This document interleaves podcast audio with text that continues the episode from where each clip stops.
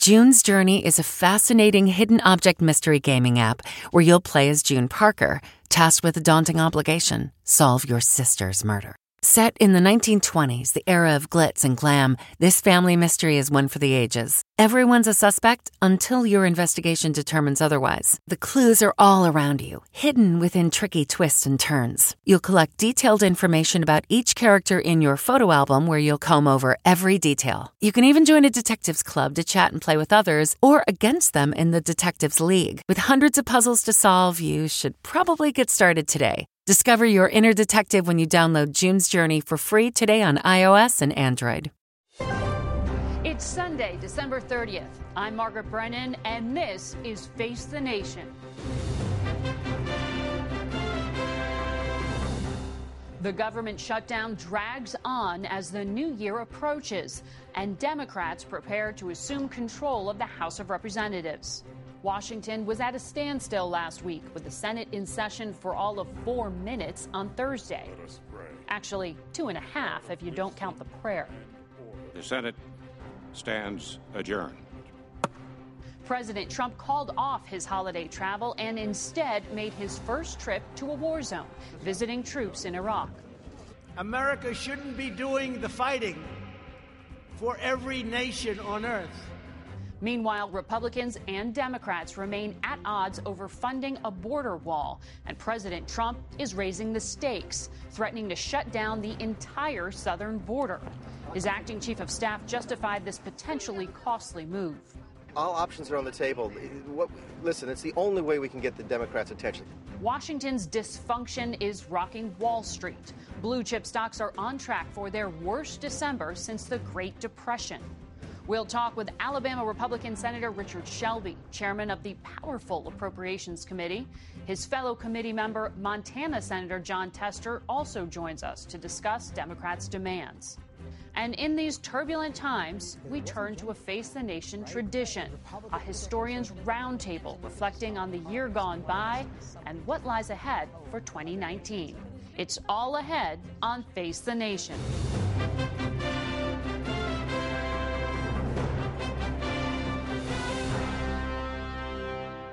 Good morning and welcome to Face the Nation. It's day nine of the shutdown with no end in sight. There were long lines this week outside Smithsonian Museum locations, all 19 of which are likely to close January 2nd. Some 420,000 federal employees worked this week and will not receive pay for their time until the shutdown ends, while another 380,000 stayed home with no guarantee of back pay. Joining us now from Tuscaloosa, Alabama, is Republican Senator Richard Shelby. He's one of the most powerful groups in Congress. He runs the Appropriations Committee. Senator Shelby and his fellow members control government spending. Senator, welcome to Face the Nation. Thank you. Sir, 47% of Americans blame the president for the shutdown. 33% blame Democrats, according to the latest Reuters poll. Where do negotiations stand? Our negotiations are at an impasse at the moment. I wish it were not so. Uh, but we've got to move away from the blame game, uh, the blaming the president, blaming the Democrats, uh, Pelosi and Schumer and others, and get back to doing what we're sent there to do to fund the government. That's been my mandate. That's what we've been working hard this year in a bipartisan way on the Appropriations Committee. Senator Leahy, uh, the senator from Vermont, is the ranking uh, Democrat on the committee. I believe if we, people would help us along, we'd do what we did with the 75 percent that we funded to the government, fund it all, the sooner the better. Have you spoken with the president or the White House since the shutdown began last Saturday? I, I uh, had uh, uh, lunch with the president and the vice president last Saturday, and um, we talked at length about it, uh, how to bring it to a close, how to fund the government, and the president made some proposals through the vice president. I made some proposals to Senator Schumer uh, uh the night before, but right now uh, we're at a standoff, and I think that's not good for the Senate, the House, or America. We can do better, and we've got to figure out a way, Margaret, to get to yes. Uh, if we blame each other, this could last a long, long time. Why is the Democrats' offer to continue current levels of 1.3 billion in border security? Why is that not enough? Well, the president uh, wants more. He's. Uh, I tried to work a deal uh, earlier on where he would get two and a half uh, billion this year and two and a half next year. Try to have a compromise. That didn't work out. I do believe that the president would like to work TS. Uh, I think Senator Schumer who I've worked with for years, uh, would like to fund the government. It's a question when do we get off the blame game and we get to serious negotiations? At the end of the day, all of this will end, we don't know when, in negotiations. Uh, it's not a question of who wins or loses. Nobody's going to win this kind of game. Nobody wins in a shutdown. Uh, we all lose, and we kind of look silly. The president uh, set off some tweets this weekend, uh, specifically blaming Democrats for the deaths of children or others at the border. He said they're strictly the fault of the Democrats. Do you agree with the president? And what does language like that do to the negotiation you say you're trying to get going? Well, whether it's the president uh, uh, tweeting and uh, blaming somebody or blaming the Democrats, or whether it's the Democrats blaming the president, uh, it's brought us to the impasse that we are today. Uh, I found out long ago, working in the Senate on the Appropriations Committee, that we've got to find out what do the Democrats really want here, when do they want it, and can we work with them to at least meet them halfway. I believe the president does not want a shutdown. Uh, I think we, he wants to secure the borders, which he should, and we should help him do that. But there are a lot of ways to do it. Uh, sometimes names uh, get in the way of good work do I understand you saying there that you disagree with the president that Democrats aren't to blame for the deaths of these children? No, I didn't say that. I didn't say that at all. Who I is to blame? said that uh, the blame game, I didn't say, ma'am. I just said that if we're going to blame each other, Democrats are going to blame Trump for this, and Trump's going to blame the Democrats for this. We're getting nowhere. What we're trying to do is try to work to, yes, to fund the government, to do our job, to get on to bigger things. House Democrats take control uh, January 3rd, this Thursday. They say they're going to reopen the government or try to do so. Will Senate Republicans send any kind of bill to the president's desk that uh, does not include border wall funding? Uh, I think Senator McConnell, our leader, has already addressed that, that said that he would not even take up the bill until he found some compromise that the president would agree to sign. So we're going to be at an impasse. That would be probably an empty gesture, but that goes on in Washington every day. The outgoing chief of staff, John Kelly, uh, recently gave an interview to the LA Times. Uh, he said a number of things, including that it's not a border wall that the president's asking for. But he also said that if you actually want to stop illegal immigration, you need to stop U.S. demand for drugs and expand economic opportunity in Central America. That seems to contradict what the president said he might do, which is cut off aid to some of those impoverished countries that migrants are coming from. Do you agree with the president? Would Congress even consider cutting off this kind of aid as he's threatening to do? Well, I don't know yet. Uh, uh, the president uh, speaks for himself, and he does speak uh, uh, for a lot of the nation because he is the president. But my goal is to secure the borders. Uh, we have we, we're one of the great nations of the world that don't secure the borders. Democrats and Republicans have worked together toward that end before. It's going to take us working together to get it done. And that's what I want to do as chairman of the Appropriation Committee to reach out to the Democrats, get the president on board, get the Democrats on board, and let's move on and quit fighting and quit blaming each other. But do you see room for giving Democrats something they're asking for, and that in the past the president said he supported, which is an offer that would include something like protections for so called dreamers? I think that uh, uh, that probably will be discussed and other things too. I think to work an agreement in politics after uh, January the 3rd, when the Democrats take control of the House, the political equation will change. Uh, you'll have a Democratic House, a Republican president, and a Republican Senate. So we're going to have to negotiate. I think that uh, we ought to see what do the Democrats really want can we do it and can we reach there? And we got to show them what we want is to secure the borders. Sir, I know you spent a, a long time on the banking committee, uh, and, and, so I want to ask you because uh, this government shutdown is weighing on the financial markets, along with some unusual comments from the Treasury Secretary uh, about uh, the health of the credit markets. Uh, you also had the president publicly criticizing uh, the chairman of the Federal Reserve. Can you reassure Wall Street when it opens tomorrow that there's not a reason to be concerned? Well, we're all concerned about the economy. The economy's been very good.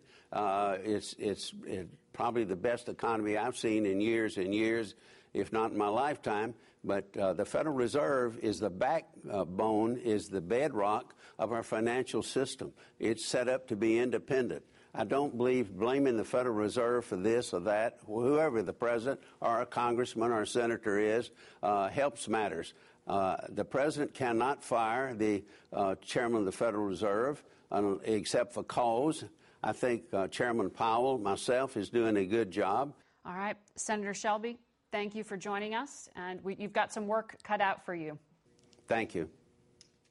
We turn now to Montana Democratic Senator Jon Tester, another member of the committee in charge of government spending. He's also one of only two moderate Democrats to win re-election in a reliably, reliably red state. Uh, good morning to you, Senator. It's great to be here, Margaret. Thank you. Uh, your colleague, Senator Shelby, said negotiations are at an impasse, and they need to find out what Democrats want and when. As the Democrat here, what can you explain? Well, first of all, Margaret, I, would just say that you know we passed a bill a couple of years, a couple of weeks ago to keep uh, keep the government open, and the House refused to take it up. I think that the fact we're at a government shutdown is uh, nothing short of ridiculous. I think that Senator Shelby and others are, are spot on. We need to sit down and and and pound out a deal. I think that that agreement that the the Senate passed in a bipartisan way mm-hmm. uh, a couple of weeks ago would have given us the opportunity to uh, come to an agreement. The problem is, is, is that the president has 1.3 billion dollars from last year for for border security, actually 21 billion for border security, at 1.3 for the wall that he has spent very, very little of. And he says he needs more. Yeah, and he says yet he needs more. Yet there's no plan to go uh, where the money, how the money is going to be spent, or any analysis on what's most effective to secure the border. Bottom line is, uh, Margaret, is, is that I don't talk to anybody in the Senate that doesn't want secure borders. It's just how the money is going to be spent. And if the president wants to continue to take a campaign promise that he made, which was to have Mexico pay for a wall, and say, no, the, the rules have changed. Now we're still going to build a wall, but we're going to have the American taxpayer pay for it. We're going to use the American taxpayer like an ATM machine. That's not the right direction to go. The White House says it's Democrats who walked away from the table. Uh, you heard Senator Shelby say there there was an offer uh, that he put forward of two and a half billion this year, two and a half billion next year. What happened to that? Well, I think that uh, that that deal never got past leadership. But but what did happen this last year is the president asked for 1.6 billion dollars in his budget proposal for this next year. The Appropriations Committee, which Senator Shelby chairs and Senator Leahy is a ranking member of, agreed to that in a bipartisan way. Senator Shelby voted for it. Senator McConnell voted for it. The president moved the goalposts and said, "No, now I want five billion. Well, they've come down to around two. Why can't Democrats come up from 1.3? Well, I think that that's negotiations that need to be done between leadership, uh, between Senator Shelby, Senator Leahy, and others, mm-hmm. and move forth. But the big thing is, is that how's the money going to be spent? What's the most effective way to secure that southern border? And that's really what's important here. I think we can do it with technology and manpower, and much more effectively than than with a wall you heard Senator Shelby say there that he thinks probably you're going to have to talk about things that Democrats have said they've wanted, including protections for Dreamers. Is that the kind of sweetener that would get Democrats to reconsider? Oh, I think we've been here before. I was I was in the room when the president said if the, if, if Congress passes something, I'm going to sign it, and mm-hmm. then uh, he moved back away from that. And so I think ultimately, in the end, we do need comprehensive immigration reform. There's no doubt about that, mm-hmm. Margaret. But, but in the end, we need to know what the president wants, and hopefully he'll stick to it. When we passed the bipartisan funding to go to the 1st of February right. a couple weeks ago, the president said he was going to sign it. And then after we passed it, he said he wasn't going to sign it. Uh, we need some predictability the president said of those two migrant children who've died in U.S. custody that it's Democrats' fault. Uh, essentially he's arguing that there's incentives that are in U.S. law that encourage people to cross and take this really dangerous migration route. How do you respond to that? Well, I respond to the fact that we need comprehensive immigration reform that needs to be there for a while. I think it's everybody's fault. This is unacceptable. And and the bottom line is is that if we're able to get comprehensive immigration mm-hmm. reform done, which is going to require some leadership from ask. the White House too, mm-hmm. um, then I think that we will see uh, things settle down in the southern border in a big, big way. Is there a cost for Democrats to appear to work with the president? No, I think uh, what, what, Democrats need to do is they need to work for the country and make sure that not only the southern border but the northern border is secure. Make sure that we have the ability on the ports to be able to screen every vehicle coming across to make sure that drugs don't come into this country. And I think that if we're able to get a plan to be able to do that, which I don't mm-hmm. think is that hard to do, uh, I think Democrats and Republicans can work together to, to make sure that we have a secure border and, and keep this country safe. When we introduced you, I pointed out that you were one of uh, only two Democratic senators to get reelected in, in a state that the president took by double digits back in 2016. And the president came to Montana and personally uh, campaigned against you. Yeah. H- how do how do you take your win and advise other Democrats on how to win states in the West and Midwest? I don't look like your basic Democrat, Margaret, and uh, we still farm. My wife and I still farm. We still believe in the citizen legislature model. Uh, we go everywhere in the state. I go everywhere in the state, and I listen to Montanans, whether it's in conservative areas or liberal areas, and take those ideas back to Washington D.C. and put them into action. I think it's more of a of a function of of listening and going everywhere. I don't believe in models that say you just knock on this door, you just go to this community and you'll get elected. I think you go everywhere and you listen to everybody. Everybody's got ideas. Some of them are great and take those great ideas back to Washington, D.C., and that's how we won. In saying that, though, are you implying that Democrats have gotten out of touch with the part of, con- of the country you're from? I, I think all politicians have gotten out of touch. Um, in fact, that they just go to certain places where they think they can get enough votes to win. I think that what makes this country great is a Washington, D.C. that works for everybody and works for this country. And in order to do that, you've got to go everywhere and listen to everybody's concerns and needs and go back and try to find solutions. As you said, you're uh, one of the few working farmers still in the Senate. So I want to ask you uh, about the impact of the trade war. Yeah. The, the, White House uh, put together the second bailout package for yeah. American farmers uh, because of some of the impact of, of, the trade war. What has been the impact you've seen in your state, and, and are people questioning their support for the president because of it? Well, uh, margins in production agriculture are always really narrow, and so when you get a situation where you start to lose export markets, which is what has happened with this uh, with this trade war, you end up lowering prices at the farm gate. You have more play, more farms that potentially go into um, a situation where they're not solvent anymore and bankruptcy. Um, the trade war has to end. Uh, we need those foreign markets. Uh, I personally have about 40% of my crop still on the farm from 2017 because of the trade war. Uh, most folks can't stand that. In fact, after about 18 months, they'll start going broke we need those markets. Uh, we need to hold China accountable, but we need the markets and we need to move forward. There are other ways to put pressure on China other than using the family farmer, the American farmer, as a tool. Uh, for instance, use the financial system. Mm-hmm. Uh, it'll bring them to bring them to, to the table much more quickly, I believe, and it won't put folks uh, in rural America out of business. And I think that if this continues, we'll see more farms go broke, and we'll see uh, rural America uh, further further be, be further diminished. Senator Tester, thank you for coming on the show. Margaret, Good to have you, you here in person. We'll be back with a lot more Face the Nation in a moment. Don't go away. What's your next adventure? Everyone deserves a chance to do what they love. Pacific Life helps you reach financial goals while you go after your personal ones. Plans change over time, and your financial solutions can too. Pacific Life has a variety of financial solutions that can help you complement your life goals and passions while managing the uncertainties. Backed by more than 150 years of experience, you can count on Pacific Life to be there so you can go out and keep living your best life. Pacific Life is one of the most dependable and experienced insurers in the industry and has been named one of the 2019 world's most ethical companies by the Ethisphere Institute. The freedom to go after whatever is next for you? That's the power of Pacific. Ask a financial professional about how Pacific Life can help give you the freedom to do what you love, or visit www.pacificlife.com.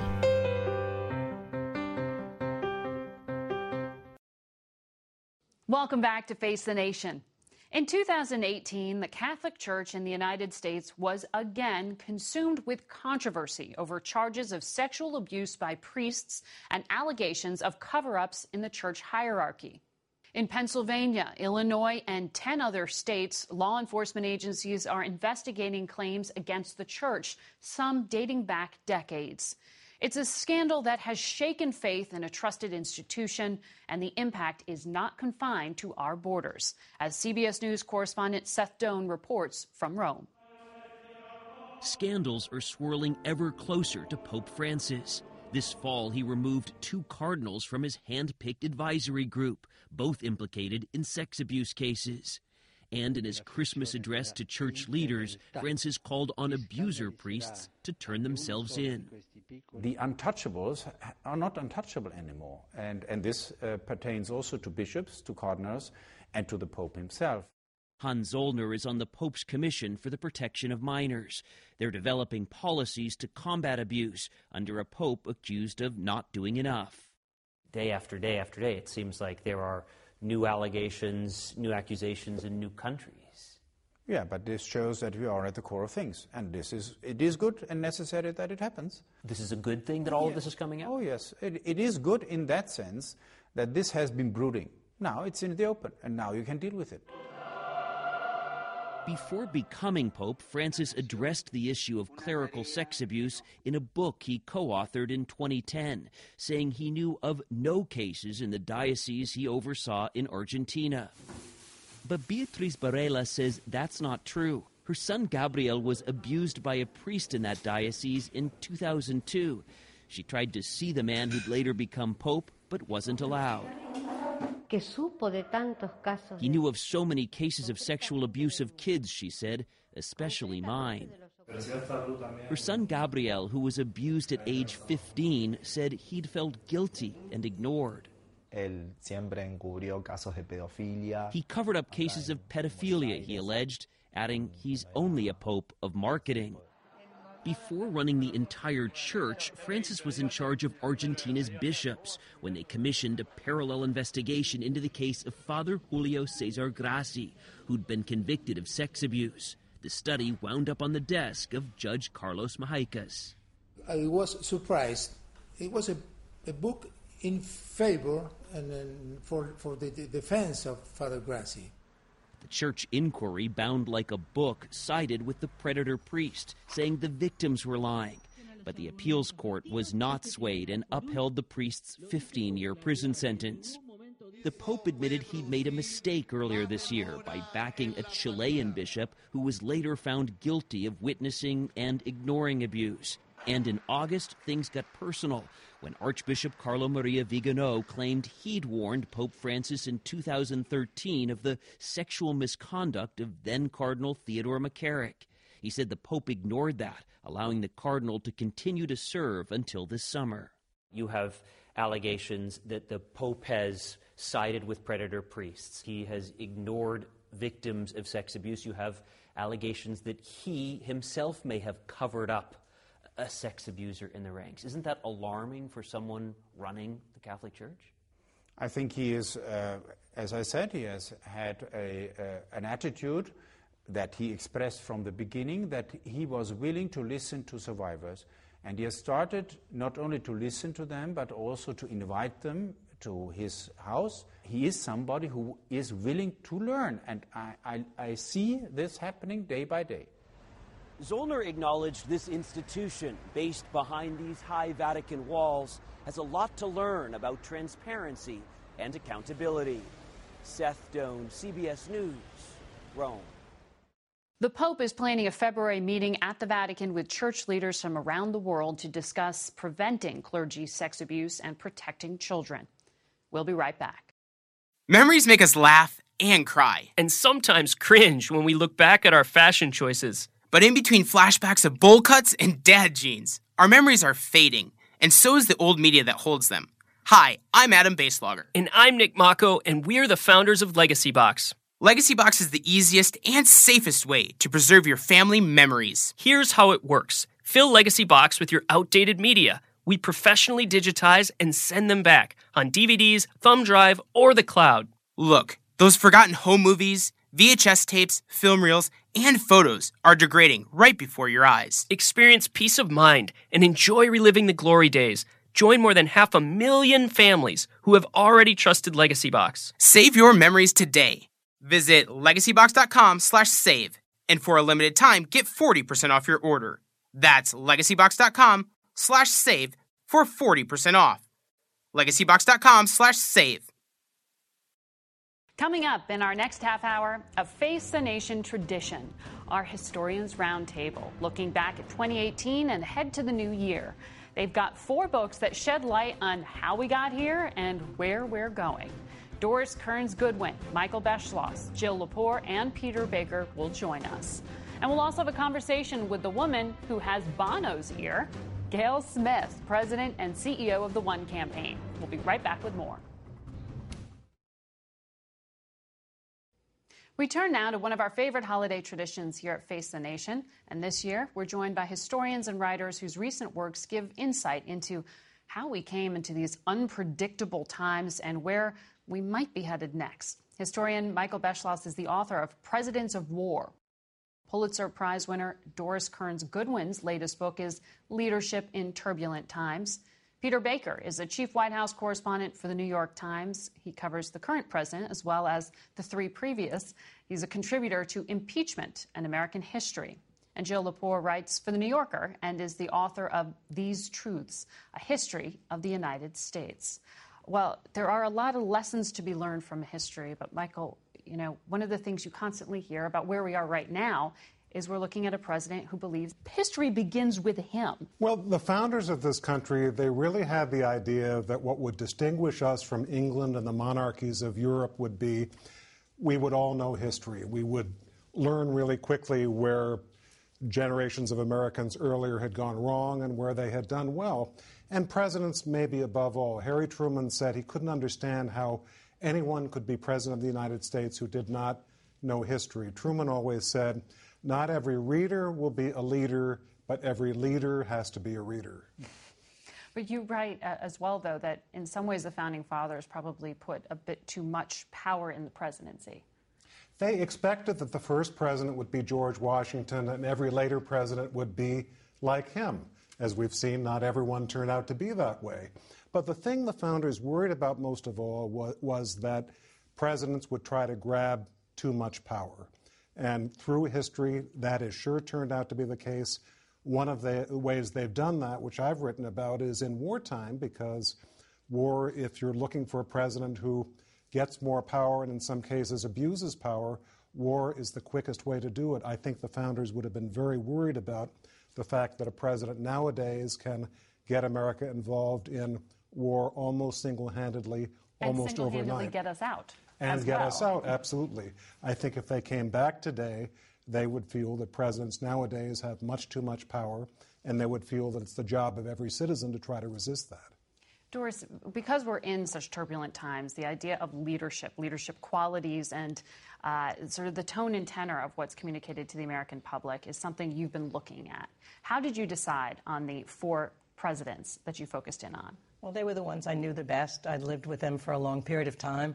So I figured if I was going to look at them in a different way through leadership, that I wanted to know them already. But once I did it, it was a much greater adventure. It took me much longer. I thought, oh, this will be easy. I know these guys, the two Roosevelts, Abraham Lincoln and LBJ. But I felt each time I finished a book that I was turning my old boyfriend away when I had to move to the new guy. So I figured I'll get them together and I can spend time with them.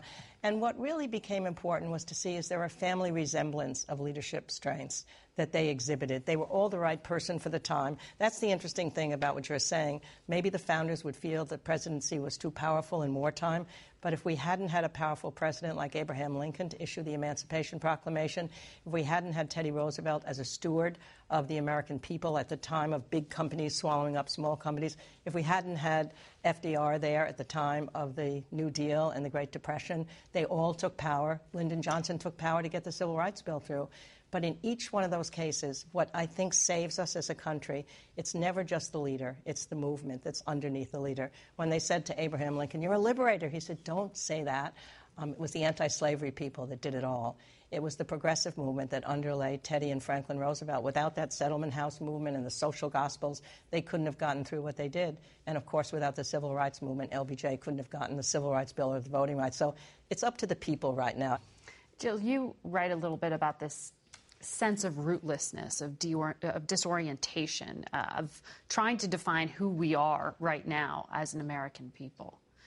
Why yeah, did you dig into that? I do think we, there's an, a sense of political disequilibrium that we've been in really since 9-11 and i think that has coincided with technological disruption with sets askew the forms of political communication that we had grown to rely on. We, i think we need to pay a lot of attention to how who we are and who can speak politically is affected by technological change. And that's why you in your book have weaved in some of the voices that have perhaps been a bit quieter in the history books but were quite loud at the time particularly women yeah, I mean, I think it's it's it's funny. Sometimes people say, "Well, you're kind of inserting this new attention to right. to women and people of color," uh, but of course, American history is driven by everybody. And uh, when you think about political history, if you confine your attention to the enfranchised or the office holders, you're going to have an incredibly narrow all white male history for decades and decades and decades, and it's an incredible distortion.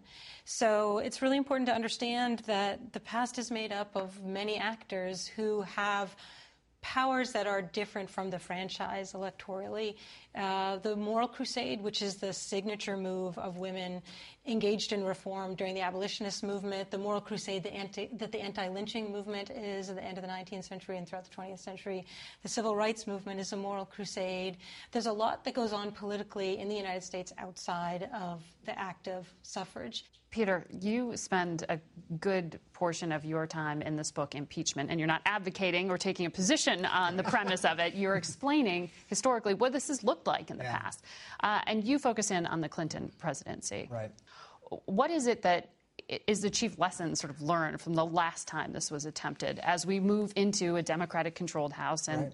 potential threats of impeachment? Well, that's why we wrote this book, because it does seem to be a topic of conversation. And before we move into a new conflict of the type we've had before, we ought to understand how we got here, right? We understand how the framers thought of impeachment, why they put that phrase in the, in the Constitution, and the three examples that we fo- focus on are Andrew Johnson, Richard Nixon, and Bill Clinton, because, of course, those are the three times it really came to a head. Uh, my chapter is on Bill Clinton, which is 20 years ago this month. Hard to imagine it's been 20 years, but it has been. And I think one of the things you learn from that episode, as well as the other ones, is that you don't undertake this kind of thing lightly. Mm-hmm. This is meant to be the ultimate uh, resolution of accountability in our system. And you can't be done uh, on a partisan basis. Only if the president's party, at least significant parts of the president's party, agree that there is something important to be resolved here, will this actually uh, get to a conclusion that the advocates mean? So, as the Democrats come in in January, they're faced with this conundrum. Much, much of their base would like to start impeachment proceedings against President Trump. They don't like him. They think he's committed some crimes. But they know at this point, given what we know at this moment, there aren't the votes there to convict in the Senate, where you would need 20, House, uh, 20 Senate Republicans to go along. How painful has that process been historically to actually go through impeachment? What did it do to us as a country? Well, that's exactly. It tends to rip us apart, right? We're already a polarized country. We don't need anybody's help to make us more polarized at this point. But an impeachment battle would certainly take that uh, division that we already are, are, are, undergoing and, and exacerbate it and bring it to a head. Democratic leaders are very wary of this. They did see what happened to their Republican predecessors in 1998 and 1999, that in general did not seem to work out well for them politically. Uh, and they're wary of a backlash if they pursue something or are perceived as overreaching. And yet their base, the liberal base, is very upset and agitated. Michael, you know, we've seen this extraordinary uh, letter of resignation from Defense Secretary Mattis, uh, saying essentially in detail it's an issue of values for him when it comes to serving in the current administration. Fundamentally, he believes that we are breaking away from our alliances, and that is painful to us, damaging to us as a nation. Yes, that was something we have never seen before in American history, which is a Secretary of Defense resigning in protest and anger with basically a bill of indictment against a president saying, you do not believe President Trump and the things that you should, such as alliances, and we are dealing with Russia and China. You're not regarding them, you know, with sufficient uh, degree of vigor as competitors with us. and essentially saying, you know, you and I do not believe in the same political ideals, that is something that you very rarely see.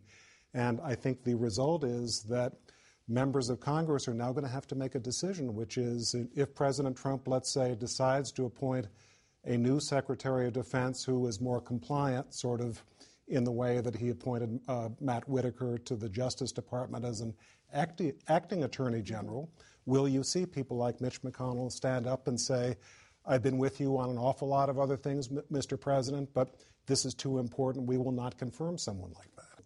We're going to take a quick break and come back. We'll be back in a moment with more from our historians panel. I used to think that all diet and weight loss plans were the same. Well, not anymore, because I found Noom. Noom is a new and totally different approach to losing weight and getting healthy that uses psychology and small goals to help change your habits.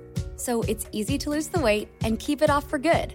Noom combines the power of technology with real human support, offering as little or as much help as you want along the way.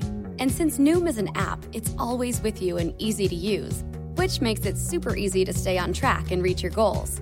Plus, it's really simple to get started. Just go online, answer a few quick questions, and they'll create a personalized program just for you. Noom helped me lose my old way of thinking about food and dieting. So, what do you have to lose? Visit Noom.com slash podcast, N O O M dot com slash podcast, and start your 14 day trial today. Like they say, change your habits, change your mind, and change for good with Noom. We're back now with our panel of historians. Doris, how do we understand right now this idea of what it means to be an American? It seems like we're sort of arguing about it amongst ourselves these days. I think we have to remember that this country was founded on a set of ideals and it's not just a place. And that's what's so special about that. When you think about the Declaration of Independence, you think about the idea that all men were created equal, and the founding fathers who wanted us to be something different, a beacon of hope to other nations at large. I think we just have to instill that. I know it sounds so simple sometimes to say civic education needs mm-hmm. to be mm-hmm. restored, but when we were young, we used to sing these songs. We used to read about the mm-hmm. government, and we used to think about what the ideals were. And I think as a nation right now, that's what's going to bind us together still, however different dis- we are. What disrupted that? What has changed that? Well, I don't fully understand the partisanship, to be honest. I mean, it's been going on for a period of time, and it's people from one part of the country not feeling good about the people in the rural area, feeling bad about the cities. It's what happened at the turn of the 20th century when it was a disruptive economy. You had the Industrial Revolution, you had a gap between the rich and the poor, you had immigrants coming in, you were blaming them for the workers not feeling that they were enjoying the prosperity of the nation, which they weren't.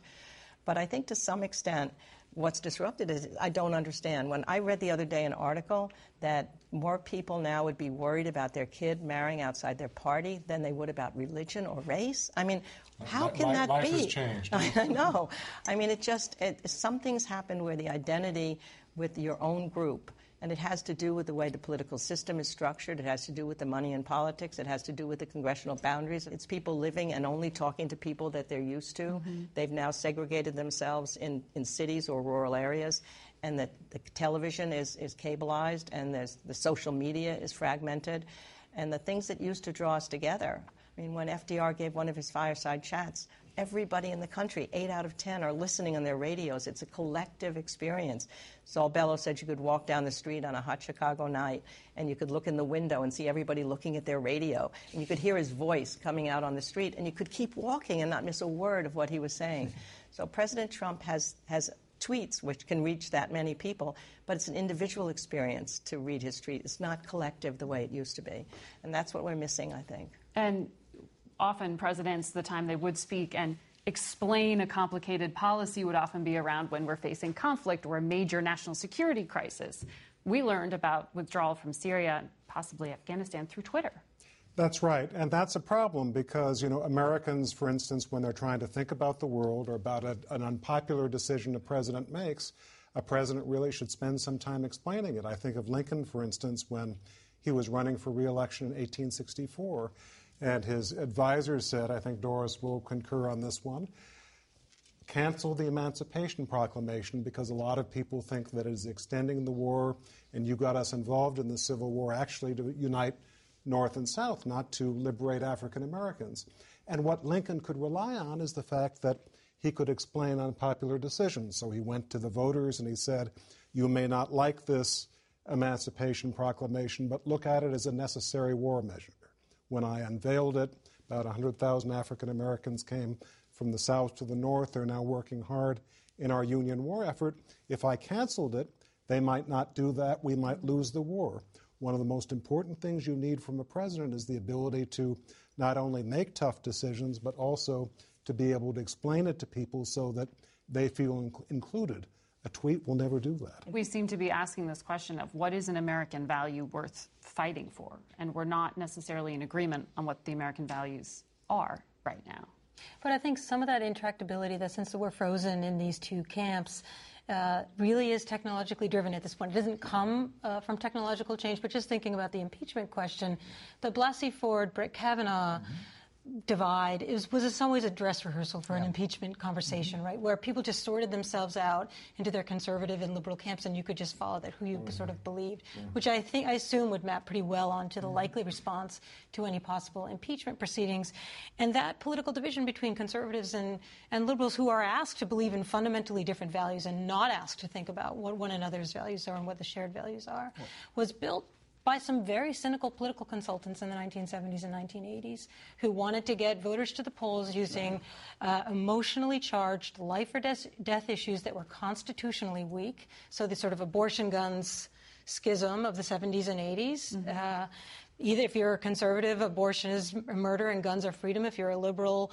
abortion is freedom and guns are murder. And this, mm-hmm. it's all life, it's all the death or freedom. And uh, sorted people out very calculatedly uh, for decades. And just when they were done with their work, social media more or less emerged. Mm. And now all that is done by automation. Mm. Really, we're in a political machine of a new generation of machines where we are sorted. Uh, polarization is, is, is done automatically, and it's very difficult to get out of that machine. So, uh, connect that idea to impeachment, as Jill was referencing there. I mean, you're talking about the strategy of how this might play yeah. out in a future uh, Congress. What did we see happen with Clinton there? Because it's often referenced that the Trump camp is modeling the Clinton strategy sure. on how to handle this. In some ways, they are, right? What Trump is going after the investigator in order to discredit anybody who comes after him, right? That Mueller is, uh, is, and his angry Democrats are all in a witch hunt against me. Well, the word witch hunt were used in 1998, usually not by Clinton. He usually left it to others to do that.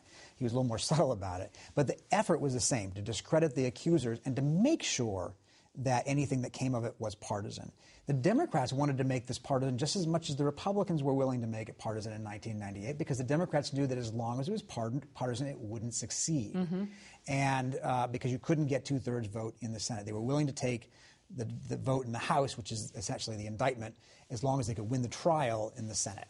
And so this is if you're going to head down the same road. Now you can make the argument that the crimes here alleged are much different, of a different category, that the um, the volume of them may be different, uh, but the issue of division, the issue of how we interpret those crimes, is still pretty much the same. Well, we're going to have to leave it there. It was a good conversation with all of you. We covered a lot of territory. Sure we had a lot more. Um, but I want to thank all of you Michael, Doris Kearns Goodwin, of course, Peter Baker, and Jill Lepore. Are you having trouble sleeping? NFL players have been coached. Blue light from smart devices, it can affect your sleep. They'll even wear blue blocker glasses in the evening for improved sleep. Others will try tart cherry juice and smoothies. Not only can it help fight inflammation, but to help you sleep, it's got high amounts of natural melatonin that's beneficial for sleep. The other night, my girlfriend told me I was snoring way too much and even the earplugs weren't helping. So the next day, she took me to a sleep number store because if I was snoring, at least she could get a good night's sleep on a sleep number bed. Sleep number beds allow you to adjust on each side to your ideal firmness, comfort, and support. The Sleep Number 360 smart bed senses your movement and automatically adjusts to keep you sleeping comfortably through the night. With Sleep IQ technology inside the bed, it tracks how you're sleeping so you can know every morning how well you've slept and gain insights for your best sleep. Experience the smart, effortless comfort of the Sleep Number 360 smart bed. Find your competitive edge with proven quality sleep from $999.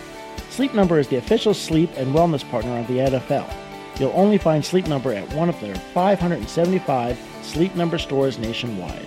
Find the one nearest you at sleepnumber.com slash cadence. That's sleepnumber.com slash C-A-D-E-N-C-E.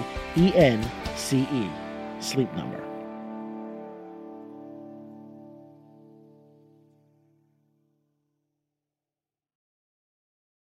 Joining us now is Gayle Smith, President and CEO of the One Campaign, an organization that lobbies governments and businesses around the world to help end poverty and disease. The One Campaign has a famous founder, of course, Bono, who is the lead singer of U2. But before she worked with a rock star, Gayle was the head of USAID and served as a top advisor to both Presidents Obama and Clinton. Welcome to Face the Nation. Thank you so much for having me. I think this is a great opportunity to talk about some of the underreported stories um, Mhm. and need out there. When you are trying to fight disease and poverty, where do you find the most need right now? The most need is actually occurring again in Africa. We had seen tremendous progress, but when you look at countries the size of the Democratic Republic of the Congo, Nigeria, we're seeing increases in extreme poverty. Uh, but we're also seeing it all over the world. Africa is our main focus. Africa is your main focus, and when you mention disease, we are seeing a new Ebola outbreak Yes. in the Congo. I know you were very involved when you served in the Obama administration with trying to contain it. What's happening now? Unfortunately, there isn't near enough attention to this one. Right now, it's still an outbreak, but it's killed over 300 people. It's in the Democratic Republic of the Congo, which is not a terribly stable country. It's not well governed. So there's some real risk that it'll spread, and I'm quite concerned that it hasn't risen to a higher level of attention uh, on the world's agenda because, as we know, these viruses don't pay attention to borders and they move very quickly. It could kill a whole lot more people. You've also been saying there needs to be more attention to the AIDS crisis. You know, many people Right. think we've kind of moved past the crisis point, and you're saying no, don't No, look actually, away. What's really interesting is that I think a lot of people feel like we've succeeded. We've won that fight. And in part, we've made huge progress. The world joined together and pushed back against this epidemic with great success.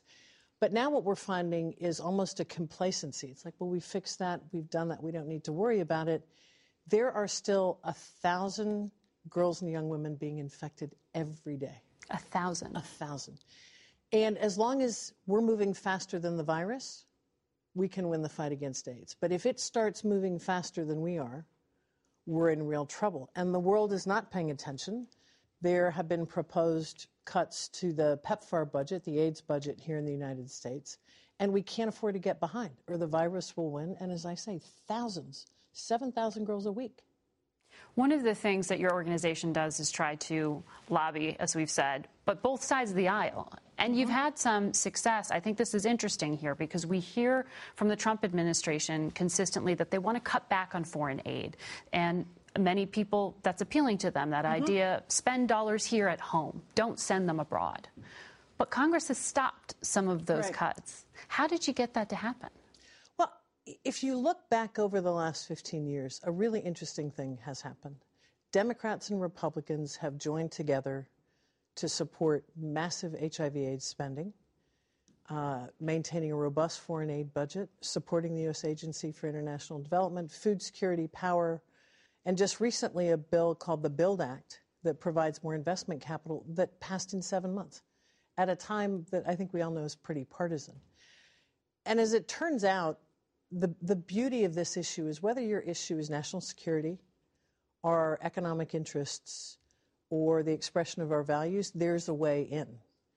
And we've just got a history now of Democrats and Republicans joining together over the last two years, for example, to push back against and restore cuts in the aid budget. It's been a great thing. One of the things we just heard from the Trump administration was the first kind of shaping of an Africa policy. You don't hear them talk about the continent very often. And Ambassador Bolton mentioned it in the context of a sort of fight for influence between China and Russia. You heard and saw the First Lady travel to the continent as Mhm. well. What does that mean for some of the causes that you want people to pay attention to? Well, I think it remains to be seen. I think that when someone of prominence, of high visibility, pays attention to Africa and these issues, it's a good thing. It's something we can work with. I think the challenge will be whether or not there are real resources behind stated commitments. Our aid budget isn't nearly as big as people think it is. Some people think it's 10% of the budget. It's a tiny percentage. Less than 1%. Exactly. But those resources matter. So it's not enough to say we care about this. We're for development. We want to see Africa prosper. We need to invest. And at present, we're not looking at the increase in resources we'd like to see, but we're certainly going to push for that. And how are you going to do that in the new Congress? I think part of it is engaging new members. uh, along with a lot of longtime friends. The One campaign's been around for 15 years, so it's got a lot of friends on the Hill, but we work very closely with new members. Uh, there are a lot of champions of this account from among retired military officers, for example, with whom we work, who make the case, as Secretary Mattis did, that if you're not going to provide funding for the civilian budget, I'm going to need more bullets. That's a very powerful argument. There are people of faith from across the spectrum that support this budget. So our task will be to work with an array of people who agree on just one thing that this budget's important, it matters to America, it matters to other people. And if we can all agree on that, we'll work together to go get it. Well, some rays of sunshine as we head into Strangely, the new yes, year. but welcome. And it's good to highlight them. Gayle, thank you. Thank you so much. We'll be right back.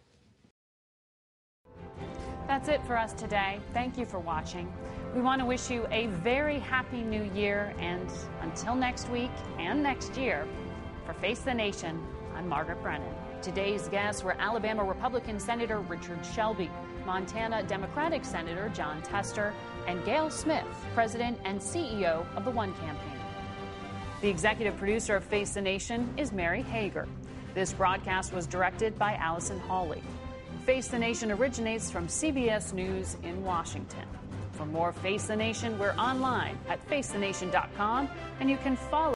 Hey, Prime members, you can listen to Face the Nation with Margaret Brennan ad free on Amazon Music. Download the Amazon Music app today. Or you can listen ad free with Wondery Plus in Apple Podcasts. Before you go, tell us about yourself by completing a short survey at wondery.com/survey. Welcome to Pura, the most pristine, safe, climate stable city on Earth. A haven amidst the wreckage. Here, you're safe from heat domes, superstorms, water bandits in the outer lands. There's no crime in Pura, no murder, no suicide. And best of all, there's no cost to join us. In Pura, we promise to keep you safe. They killed her! You took everything! In a world that doesn't feel so safe anymore, we're waiting for you here in Pura. The Last City is a new scripted audio drama from Wondery. Enjoy The Last City on the Wondery app or wherever you get your podcasts. You can binge all episodes of The Last City right now, ad-free on Wondery Plus. Get started with your free trial at wondery.com/plus.